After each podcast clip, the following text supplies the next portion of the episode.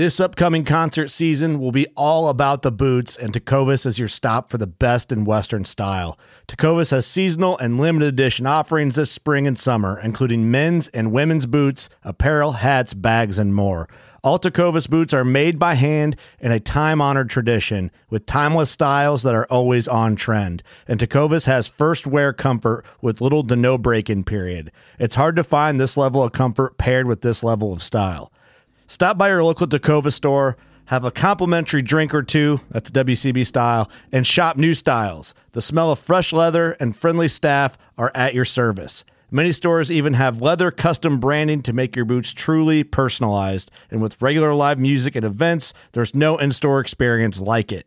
If you can't make it into a store, just visit tecovas.com. That's T E C O V A S.com. They offer free shipping on all boots, as well as free returns and exchanges, and ship right to your door. Go to tecovas.com and find your new favorite pair of boots today. Fishing like a local isn't just about catching fish. It's about connecting with the environment and the people who call it home. It's about hearing the stories and traditions that have been passed down for generations and sharing unforgettable moments with the people you meet along the way. Fishing like a local is having an experience that stays with you forever. And with Fishing Booker, you can experience it too, no matter where you are. Discover your next adventure on Fishing Booker. Hey everyone, thanks for listening to the Western Hunting Hub podcast. It is T minus days and weeks until elk season, bear season, whatever it is that you're headed out to go do. Antelope is probably already getting started by the time I release this.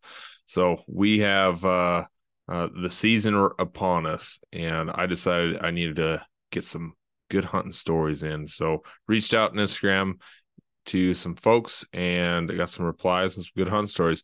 This one's an awesome story from Maxim Rand, uh, a listener out of Colorado and a, uh, a great storyteller. Had a had a awesome first elk hunt, um, little trouble along the way, um, and uh, had a had an awesome hunt. And so I was I was on the edge of my seat listening and enjoyed chatting with him about that. So give this episode a listen. And if you enjoyed it, uh, give it a good rating, if you would, on whatever platform you're listening to. Also, go give my Instagram and Facebook page at Western Hunting Hub a follow. Also, if you give my business a follow, Black Hills Antlers on Facebook and Instagram. And if you need some antler dog chews, 10% off of those. I use coupon code podcast. Also, go check out the Outdoor Call radio app. My old episodes are playing there on Thursdays, but lots of other outdoor content we're checking out. And then also always Ridge Patrols giving us 10% off using Clint 10 and Wilderness Athlete using Hunting Hub as a pod as a uh, uh, coupon code. So let's get started, and I hope you enjoy.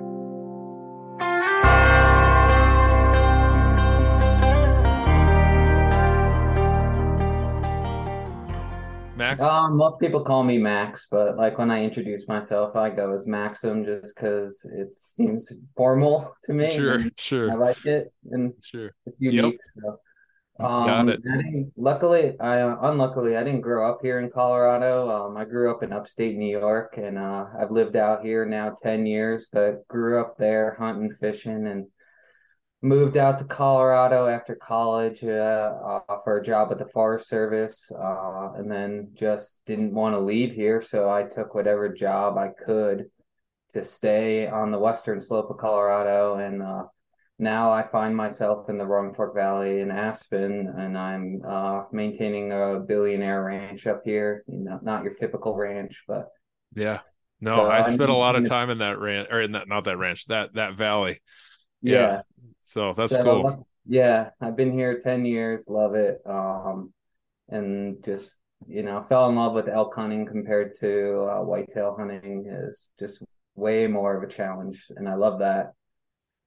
But yeah. yeah, so my story comes from me wanting to pursue elk with a bow and never ever um archery hunting back in New York before. So as soon as I moved out here, I picked brought my bow with me that I had and was always shooting it, never never got into you know elk hunting that much um, before moving out here, so it was all new. So I did like five years of beginner elk hunting, just you know, learning the land, finding them, and chasing them, and uh, just never got one. And uh, so then I gave up for two years on um, archery and went back to rifle chasing elk around here and all these, you know, over the counter units or were over the counter units. Yeah, no joke. um, and then I decided uh, to pick my bow back up that year of 2020. And um, so then that's when this story starts. I uh, didn't get to hunt opening day since they moved it to like the second of right. September now, which falls whenever. So Saturday, first day for me. Um, I get up and uh, luckily I live two miles from the trailhead. So it's really nice, like not to, I get to sleep in my own bed and the spot I hunt is tough, but, um, so got up, uh, drove up there and was trying to, I'm going solo and I'm crossing the creek in the dusk and it's a newer log that's across it and I slip and go right into the creek waist deep and i'm like crap. So i was like let's let's take a step back too. What um uh what's your plans are you thinking like i'm going in here for the afternoon i'm going in here for a couple days one day oh uh, so yeah this is just a day hunt this area i'm going sure. in so i have a day pack um it's you know you can make it as long a day as you want or you could be in and if they're not making noise you could be out really yeah. quick just get up to this ridge, call, and see if they're around. So I've been in this spot plenty of times, chased a lot of elk in it, and it's just rough country. So yeah, and the the first task getting in there is crossing this rather large, fast moving creek, and uh, I first time ever fell in it. So I turned around, went home, was pretty disappointed. Uh, luckily, my uh, would be my fiance at the time, wife now. She uh, was like, "Have another cup of coffee, change your clothes, and go for it." Even though it was yeah. later in the morning. So then I got up there. It was probably now closer, just after seven a.m. and I crossed the log now successfully. Definitely more cars in the parking lot, busier. Um, not your average September day. Definitely very hot. It was going to be in the 90s. So I had three liters of water with me, and I make my way up the hillside and climb up to the ridge. And I sit up there and call, bugle, nothing. And it's relatively really quiet morning because then you could either drop over the other side of the ridge and be in him for the day if they were making noise in there. Otherwise, you just come back down the way you came up, and there's a bunch of benches to traverse. So I sit around just, you know, waiting on this hillside most of the morning and then eat a good snack and get up and start making my way back towards my truck and you know covering ground now remind so me what what part of the uh september like right away the first weekend oh yeah, sure right away yep. early season so i'm not expecting much with the weather being so hot and just you know sheer amount of pressure yeah. COVID that year, just a lot of people out there.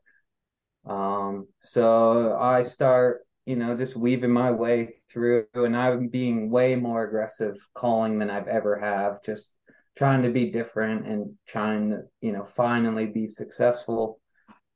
Um, so yeah, then I start doing some calling sequences later in the morning and nothing. Um, and then I'm making my way across a bench, getting back to familiar territory because I just explored more of this area. Uh, and then I'm just cow calling as I'm going. Uh, and then all of a sudden, the about 100 yards down over the hillside on in between the benches, the brush just starts going crazy, popping, snapping. And I don't know what's going on. And I just get ready, nock an arrow. And then all of a sudden, cresting the hill, I see antlers, and I'm like, oh, this is perfect. Like here's an elk coming right at me. Um, and every I know. And let me ask a question. Uh, so we've got.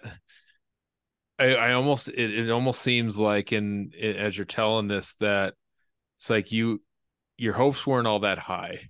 No, not at all. And at all. and that you are just kind of still hunting. Uh, like, what was your pace and and I was yeah moving super slow. You know, stopping every hundred yards. It's thick, you know, dark timber, so just Yeah. thinking like my call isn't traveling that far, so let's just Yeah. you know, be aggressive this first weekend and get after it and try and see what's out there. Um, I know there's elk in here, and did you um, have a certain like um and in that spot do you have a certain location like i know they're kind of in this draw or i just gotta kind of cover it to call and Um, they're gonna be there somewhere I mean, it, they're either there or they're not, and yeah. it seems more and more and more they've they're you know it's hit or miss where they're there one day not the next and it's just not as torn up as it used to be. They seem to have moved on and gone a little deeper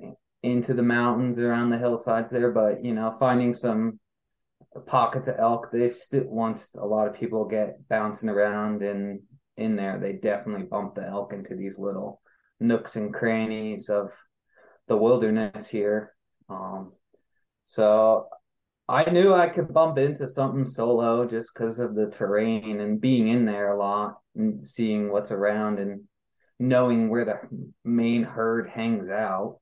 yeah Um, like there's a chance you'd run into them, but most of the time you knew they'd be. You would. I didn't even smell this elk, huh. so it was. are you are you in dense like timber or the aspen pockets or something You just yes, super old aspen forest. Um, most of them are now like it's turning into a thick, um, thicker timber. sure um, conifers and all that. So definitely changing, and that's why I think the elk have started to move out too. It's getting real, real thick for them. oh yeah Huh. Um, so, yeah so you had some antlers coming through there Yeah, you, you had a uh, response yeah, yes, N- yeah, no call back, nothing, just movement, just coming right up the hill at me. Um, so I nock an arrow and um didn't even have a chance to get out a rangefinder. This is all happening within 25 yards of me. By the time he gets over the hill, crest, tur- and then he turns and co- is coming straight at me. So I have full frontal. I draw back, and he's like 15 feet and not stopping. So I'm just, and I didn't even have to like count the antlers. I knew he's legal. Like everything was aligning, and I was like, you know, I've seen this um shot practice on YouTube, seen it on TV. I'm gonna do it, and I just let my arrow fly at 15 feet. Um, hits him straight in the chest, and I just see the um arrow bury go and all oh my gosh now. And I was like, that's the shot, like that's the one.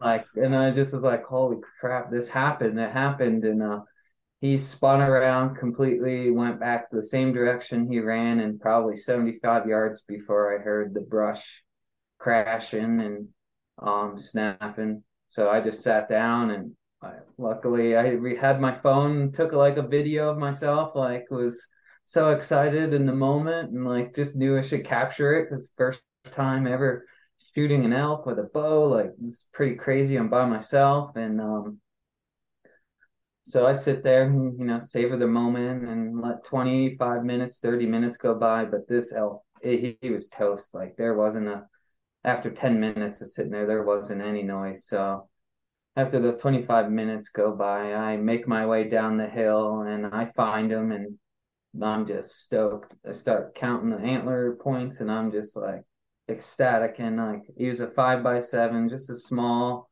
non-typical little bowl. Like it was awesome. Like I counted him Huh. six times, I think, before I was like, this is real. And then I was Yeah. like, okay, well the work is gonna start now. And this was at one o'clock in the afternoon, I realized. But uh, after walk realizing it's 1 p.m., I was like, dang, this is a unique time to shoot an elk. So yeah um, perfect time amount of daylight left, which was nice. Um, except it was hot. It was 90 degrees. So I checked my water and I didn't have very much left to work with. Um, after doing the longer walk through the woods that day, um, started out with three liters. I can't even remember how much I had left by the time I had to start butchering, and there's no option of me finding water. It's just a very dry area. I would had to have gone pretty far to replenish my water. So I start butchering, and this is my first time butchering an elk. So I definitely learned a lot since then. uh, and no one to no one to be there to to help with that. Yeah, the first yeah, doing I, the I did my first one by myself as well, and that was it's it was it, a challenge. it was a lot of work. Um, luckily I had a tarp, so that helped. Um, being able to set that down and help my keep the meat clean and just try every technique I saw on the internet and put it together and make it work for me. Um, but then eventually I'm I'm getting it quartered out and just running out of energy, running out of water, and I eventually do run out of water while butchering it and have to make the choice to like, okay, like I'm gonna leave this like leg attached to the rest of this quarter and but before that I had um, luckily purchased a Garmin InReach for and was using that for the first time, um, and was messaging people for help, like seeing who could come meet me. But of course, no one knew how to respond back to me.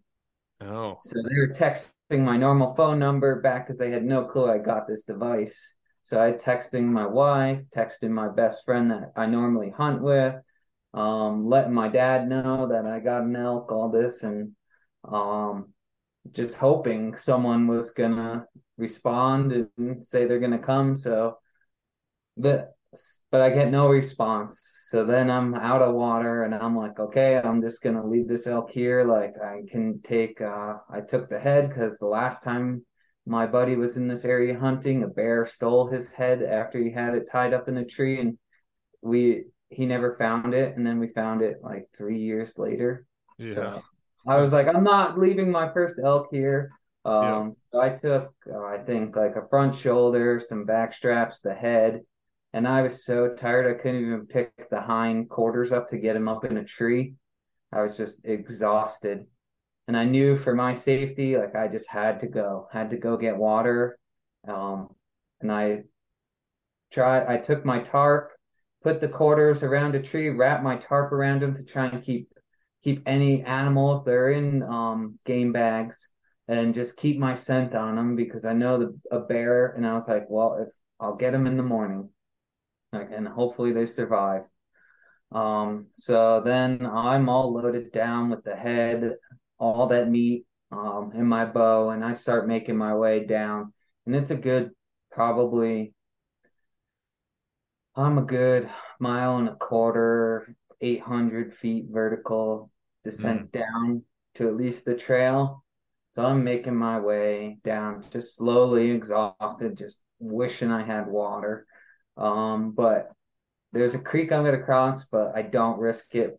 But prior to that is when I slip and I'm coming down this hill and I slip and the young dead aspen just pokes me in the back of the ear and i'm just like oh man that was painful and then i just felt the warm sensation and i was like oh that's not good um and i just grabbed the back of my ear and i was like i'm covered in blood i'm like that's not good i could feel it flapping and i was like well um i need to make a decision here i'm pretty close to the trail either i stop take my pack off, break out my first aid kit, and put some like blood clotting stuff on it that I had in there.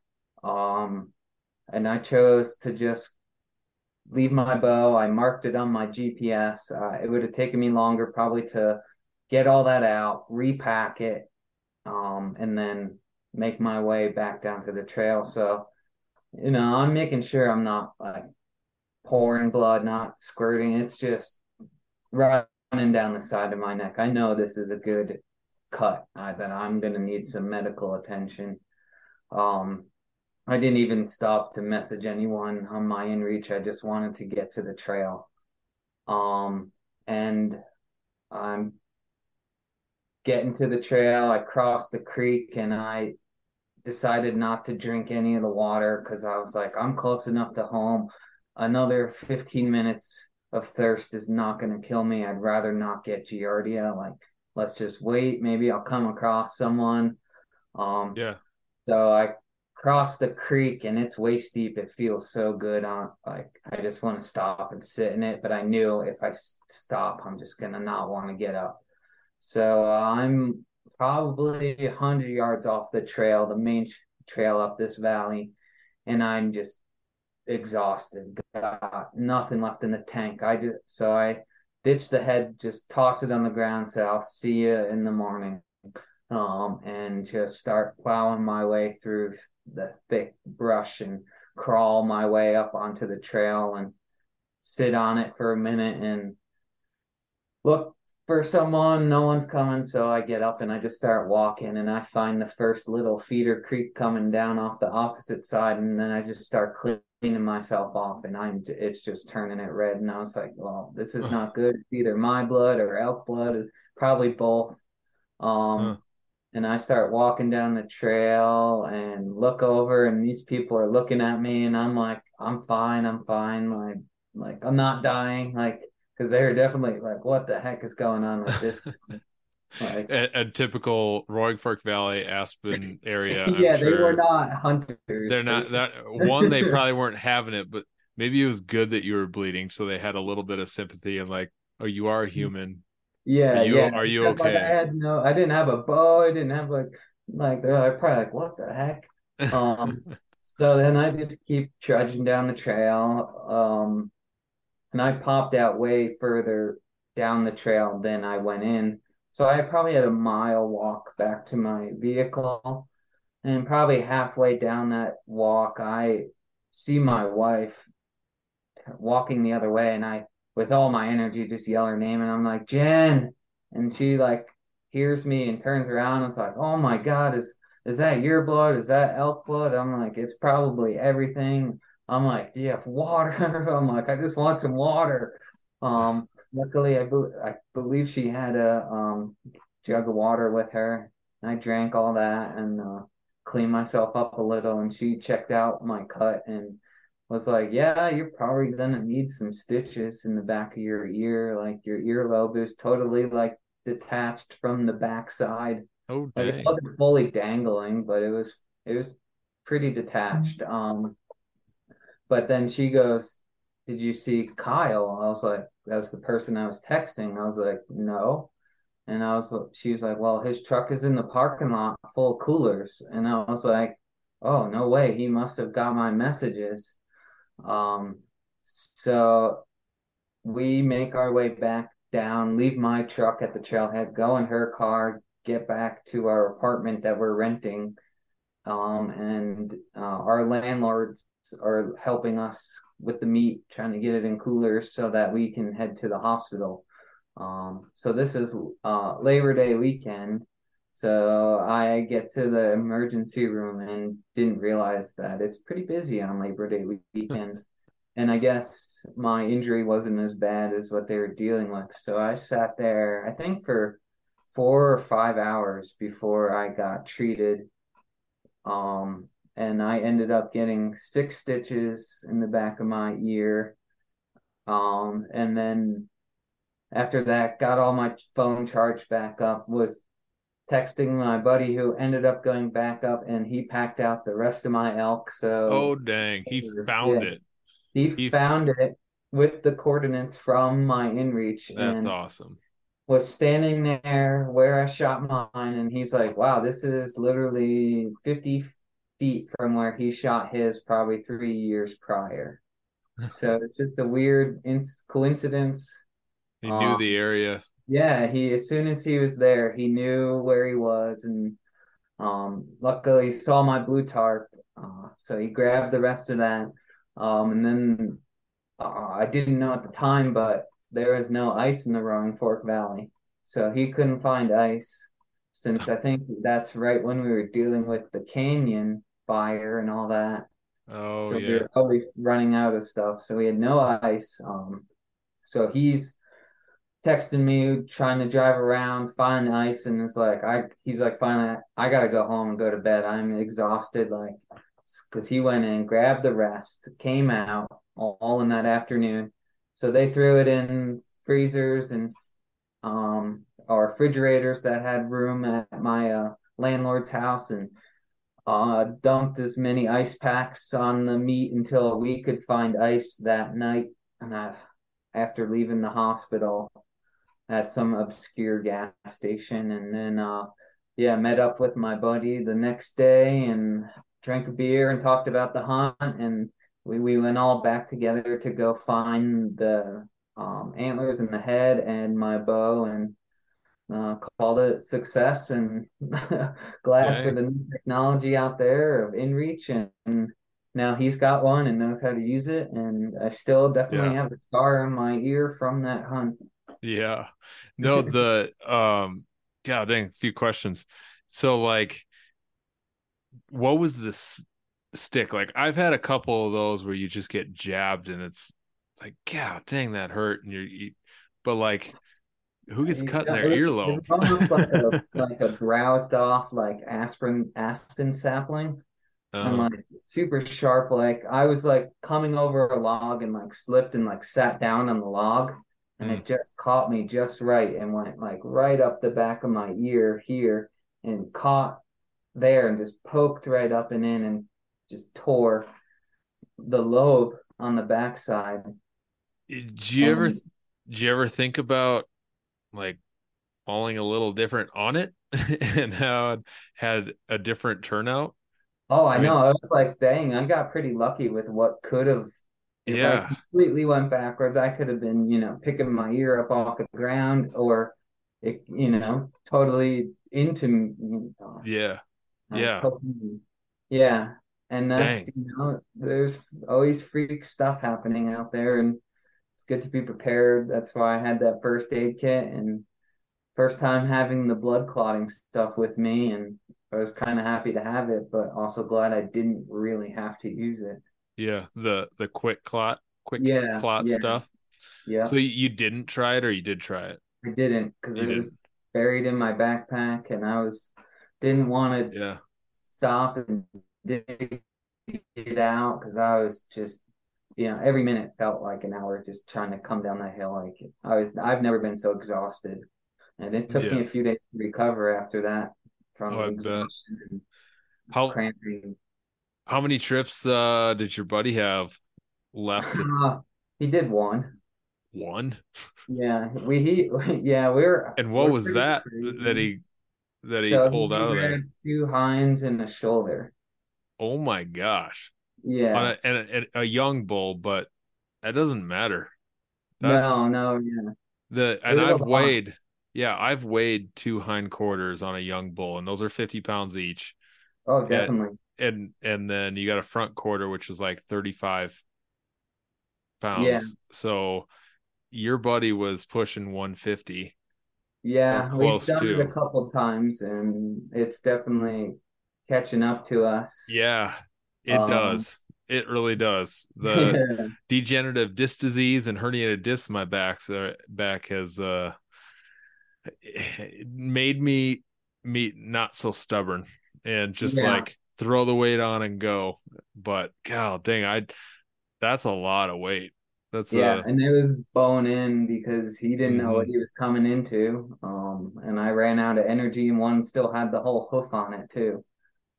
yeah, dang, yeah. Two things. What an awesome buddy. And then you, yeah, I know. and then and then you married the girl that told you to go back in there to go go kill the thing. Yeah, so, yeah. so nice work on your friend and uh finding a good lady that'll take care of you and tell you to get after it. So when you're kind of down in the just having one little bump in the road there to to make something happen. And sometimes that all, all, all that is is that little no go after it. And yeah yeah, yeah i've that's yeah. been my goal in the last couple of years is having a always trying to be on. Like i can't just shut off. Even for that last mile back to the truck you need to stay on on your game because you never know when when something's going to happen. And and I and I can totally feel the the uh, the amount of motivation I might have had had I started the day at when you did let's just say 10 or whatever that was uh 9 10 and later in that morning early September in a place where there was already other vehicles. It's like my motivation is probably going to be a little bit lower, but I keep telling myself in that last year or two is like I need to stay on. You never know what's going to happen. And so that I think is a really good takeaway as well as a few other things just on this story and I as soon as you said uh you saw antlers coming through that just made me tune in like oh what can i learn like i need to mm-hmm. learn okay you had something that's your first bull but you had something that worked there and that was just going with the plan going in and rolling with it. And uh um sure enough instead of sleeping under a tree uh that bull was up and I'm sure Labor Day weekend he was either leaving his cows that are bedded or he was still cruising looking for cows. Because those I see those bulls they're like with cows and they're not and then they're with them they're not they're still the herd dynamics are all over the place. And those are fun to I love watching that. That's cool. Yeah yeah especially in this terrain it's just they're either with their cows or they just completely move over the mountainside and leave them yeah yeah. They, and then uh with the shot was there just blood everywhere with that oh, shot? oh, yeah. Really? Yeah yeah I when I gutted them or didn't I didn't gut them open, but um I went to go in and try and find the heart and it was just annihilated, like nothing left to take home, which was disappointing. Huh. Yeah. How far did he go then? You said? Oh, downhill 75 yards and huh. that was it. The, you know, with those heart shots, I, I see a lot more with deer, but all those heart shots, they inevitably run.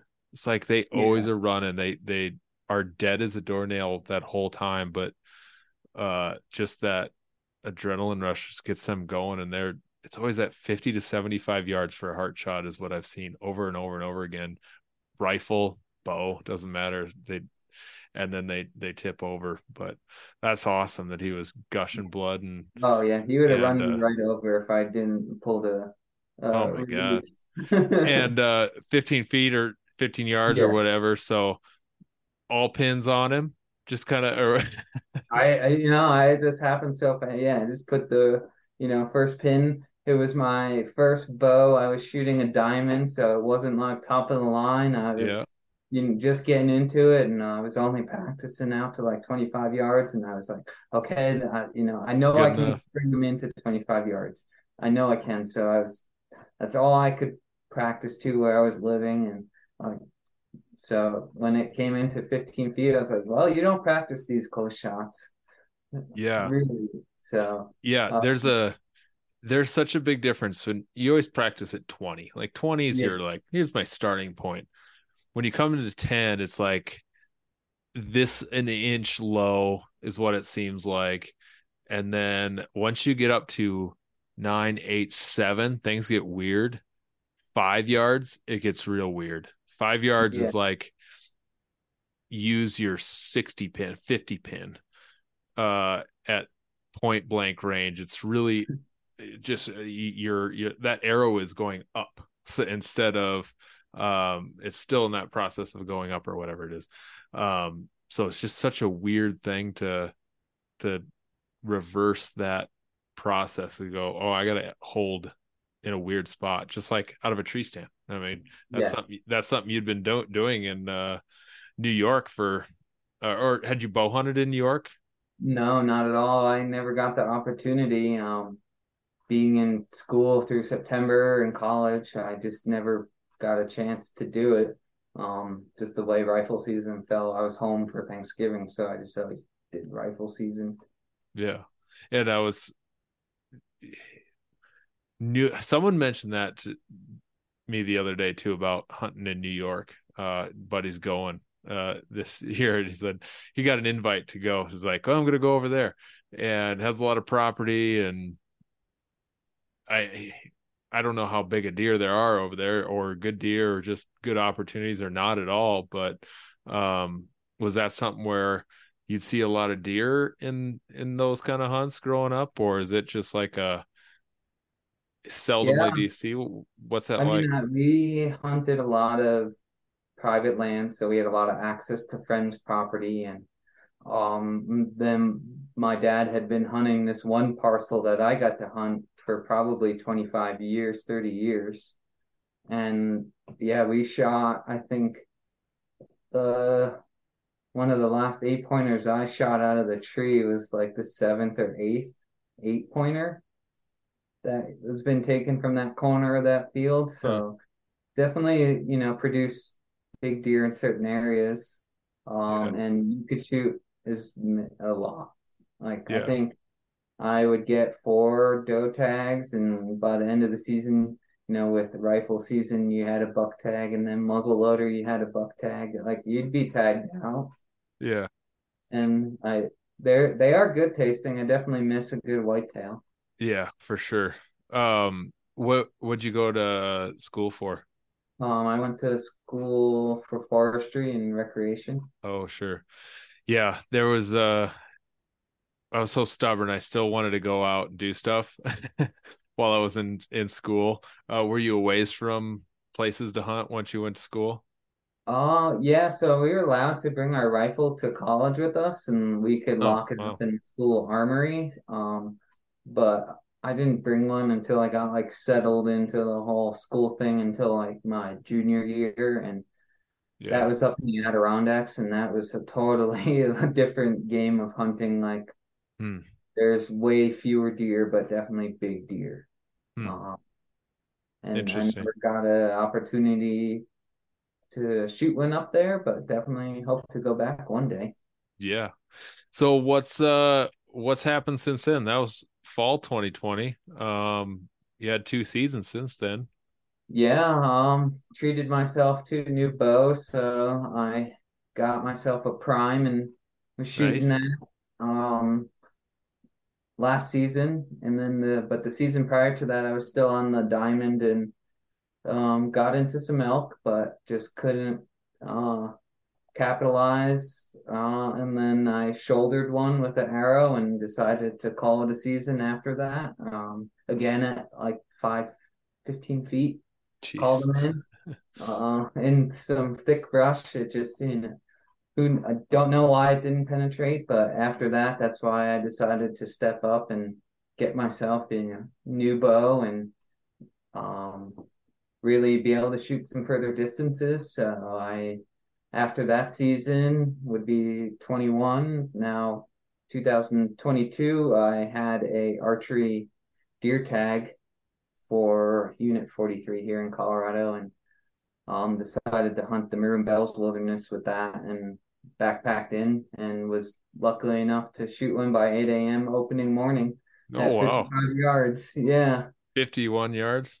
Yeah, yeah. Heck yeah.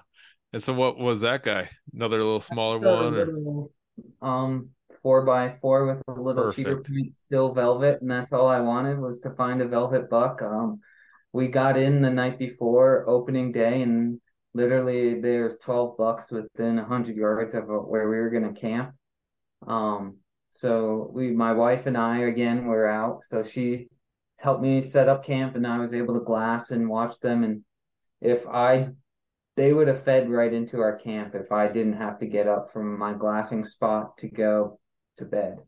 Like oh. they would come right in there. Um, so they sensed us and took off, and I was able to then find them again the next morning and put on the perfect stalk and get that done. And but the only thing was we were prepared for four days, so we still had all that food and weight to pack back out.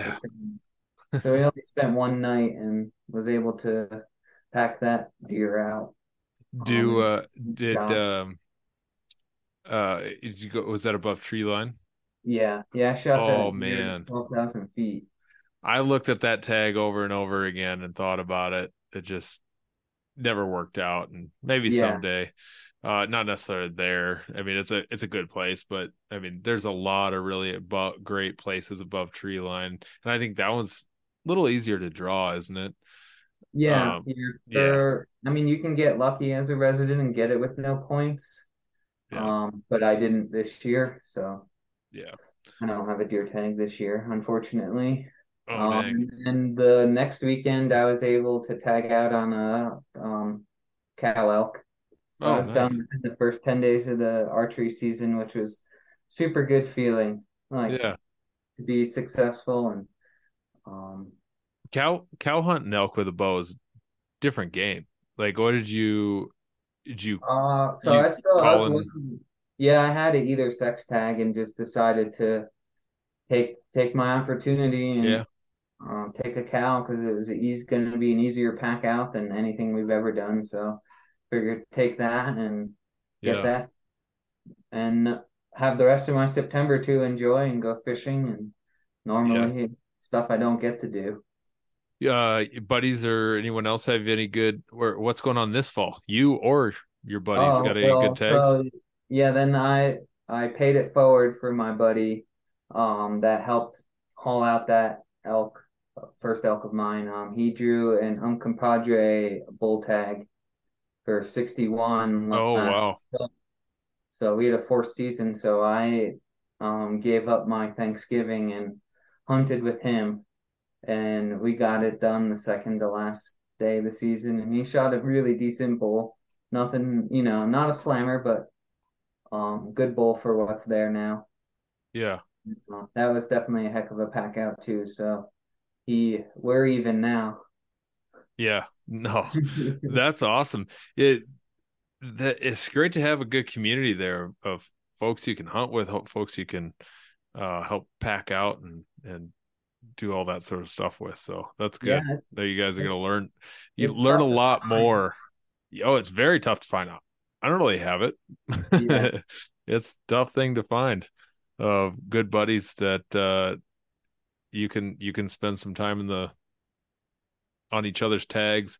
That's the cool thing is the, the amount of learning you can do on and if someone's spending a lot of time learning an area and you go in there with them and, and you hunt it and you bring that skill back to where you hunt and uh yeah it's I, I don't have a lot of buddies that actually put in for any of those those uh more difficult to draw tags because they just don't do the preference point stuff and and so it's kind of a bummer. It's like I'm missing out on that opportunity too. Tell you, put in for this stuff. yeah, yeah, you yeah. Go... He's been lucky. He drew a desert bighorn sheep right when I first met him, and he borrowed my raft and was able to float to Colorado to get that done. So oh dang stuff, and he's a little older than me, so uh, hopefully I'll still get to do those same hunts that he's done. Yeah, hopefully. But yeah, this year I got lucky and I drew a cow moose archery tag. You did? Yeah. We're talking about all this. You got a moose tag. yeah. Yeah. So Dang. I got lucky. They called me up after the draw and was like, someone turned their tag in. You want it? I was like, uh, yeah, yeah, yeah I'll take it because it's right where I live here. It's one of the new units they opened.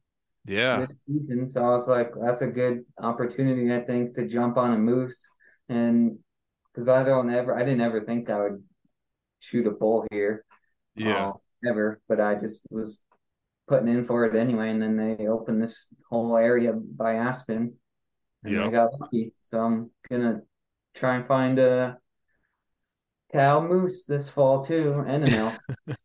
the uh, uh, moose population in that area is just blown up. It's just 42, 43. Those, that area whole mesa there, just more and more elk just showing up, and which yeah. is so cool. I love to see that. There's, I don't really know how they're doing in other Western states, but it doesn't seem to be growing like Colorado's is.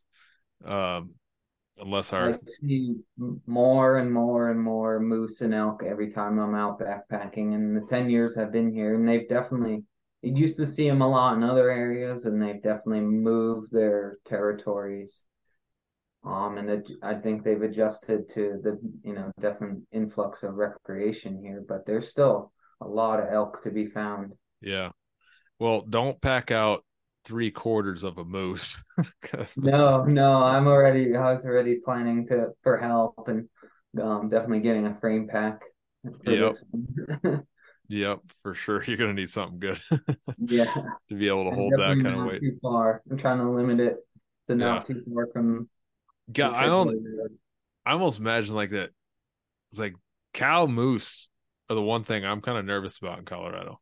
Yeah, like some level of concern to have for those things because they like whenever I saw a calf elk or not calf elk, calf moose there. I was like, okay, I am getting out of here. I don't know where mom is at or if you're just a just out on your own now or whatever, but see those or you see a cow moose and you just have a have a different level of respect for those. Yeah, steer clear for sure. And that's where I was like, well, this will be a challenge to find a cow that doesn't have a calf. Oh yeah. Yeah. I, and yeah, it's definitely a big challenge because there's definitely no calling, and I guess the moose rut is like so different in Colorado compared to like a normal moose rut. Hmm. Yeah. But, yeah, well, I'm up for the challenge, and I know they're here. Yeah, you got to keep me updated on what you what you find, see whatever. That'd be kind of cool. And when's it? And that's September the same. Yeah, season? it's only it's uh, a week shorter than elk season, so they give you the first week of elk, and then that second Saturday, I believe it opens for hmm. moose archery. Well, sweet. Well, I'll be about two hours northwest of you, somewhere in there, uh, for the first half of the the month, trying to figure that out. But I I can only imagine the amount of pressure we're going to be dealing with. It's going to be kind of rough. But yeah, yeah. So I I changed my tactics. I was normally OTC hunter, but with that change on the Grand Mesa, I totally changed my tactics. Yeah, for a limited um elk tag this year. Yeah, yeah, and I I'm gonna start doing the same. This is told my dad's like this is the last season we're doing over the counter. Um, it would not necessarily done with Colorado. Um, it's gonna try Montana next year if if we can draw that, or um, but really starting to spread that out. But yeah, it's I've said it over and over again. Over the counter in Colorado is is a ticking time bomb, and that's done. I think opportunity there is there's a lot of people still finding lots of success, but I don't know what's going to happen when you just drop five units of the Grand Mesa. And yeah, it's gonna make yeah 43. I think really, really, really crowded. and how many people are, know that right now? Like, there's people that probably still don't know that that's the case, and they're gonna roll in, uh, and they're. I guarantee there's going to be a pile of people still going and hunting some of those places and doing it illegally, unknowingly. Yeah. Uh, but or they're going to find out last minute and then they're scrambling to find a spot or they go home or whatever. Yeah, I wish the frying pan wilderness area got as much stink as the when they removed that. yeah. Grand Mesa. Yeah, that that had that reputation though of a diminishing elk herd. Yeah. In that south at Eagle there and in the Meredith area and whatever else. So it was diminishing, and so I don't think as many people were. And that's rough country. that's yeah. pretty rough country, but well, uh, we'll wrap that up. And man, I can't wait to to hear hear what happens next. So I appreciate yeah. you telling it telling an awesome story, and uh, this is in perfect time for for the season, which is right around the mm-hmm. corner. So. Yeah. Um, I can't believe it's there. I got a couple packages that came just today or yesterday of a few things I needed for the season and and uh and shooting broadheads. So it's time to 3D shoots are done. Time to mess around with broadheads, make sure things are good. But yeah. Uh so yeah, thanks thanks so much for for coming on and and we'll have to have you on again. That was fun. Yeah, I appreciate it. It was a lot of fun. Thanks for having me. You bet my ground. This is God's country.